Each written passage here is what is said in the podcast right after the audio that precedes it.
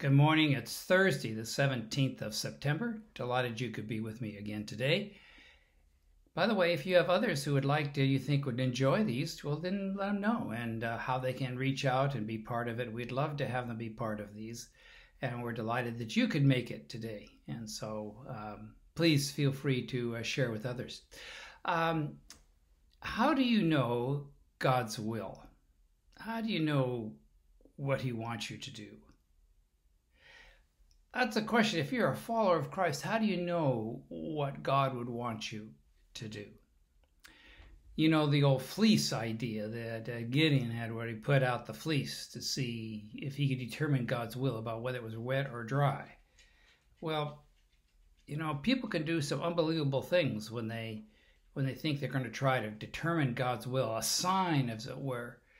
Uh, there was a woman, she was um, excited that she got a brochure in the mail to go on a Holy Land tour. She had never been there before. She had always wanted to go. She had the time and the money to go. And as she looked through the beautiful brochure to go, which incidentally I was there last year, which was fabulous. So she was so excited she wanted to go. And so she was trying to see, is it God's will that she go? Well, she put the uh, brochure beside her bedside when she went to bed, and she said, God, please show me a sign. If it's your will that I go to the Middle East and take this trip, I want to follow your will and what to do.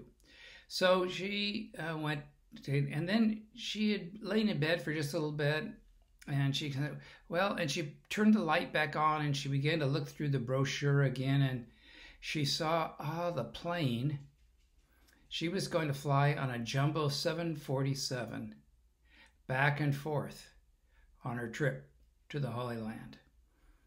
Hmm, she thought about that and she went, Well, I don't know. Looked carefully. She read through the brochure carefully again. Didn't see, looking for what was God's will. She could find God's will.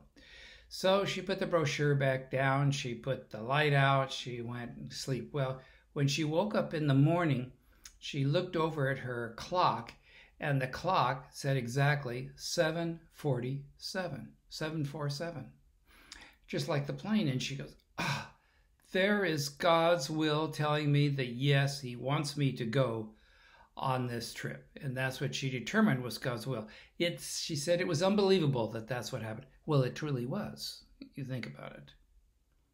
God's will isn't by looking at the clock and seeing it matches a flight time. That's not God's will.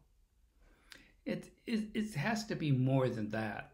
The man who was out driving his car, he didn't know where God wanted him to go next, what he wanted him to do. He wanted to follow God's will. He was praying when he he was driving down the street and his uh, gas his car ran out of gas and he pulled over and as he got out his car he looked and there he had come right next to the philippine embassy ah he said yes yes this is a sign from god that he wants me to be a missionary in the philippines. And so that was his sign running out of gas so he went. It, it is kind of crazy isn't it? It's unbelievable. It is amazing what we do though to see if god's will. There is a better way.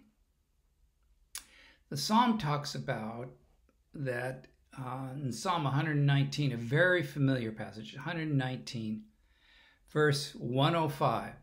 Psalm 119 is the longest psalm in the um, Bible and in the Psalms because it follows the alphabet, the Hebrew alphabet. There's one one psalm for each letter. Well, this is uh, after the Nun, and it is the 105, and it said, "Your word." Your word is a lamp for my feet, a light to my path. See that? That's how that by following God's word, we look into God's word to see guidance for. I also pray and I ask for God to open doors for me and close doors, and He's done that over the years. Just letting Him be patient, letting Him open the doors that He will be. And I've been amazed at where God has taken me throughout my life because just let Him lead. Follow His word and let Him lead. Just say, Lord, lead me where you will today. Then you can be in God's will, huh? All right, try that. Let the word be the guide to you and be the lamp to your feet. Be a, be a student of God's word. It's a wonderful thing to have. And to let him lead you through his providential leadings.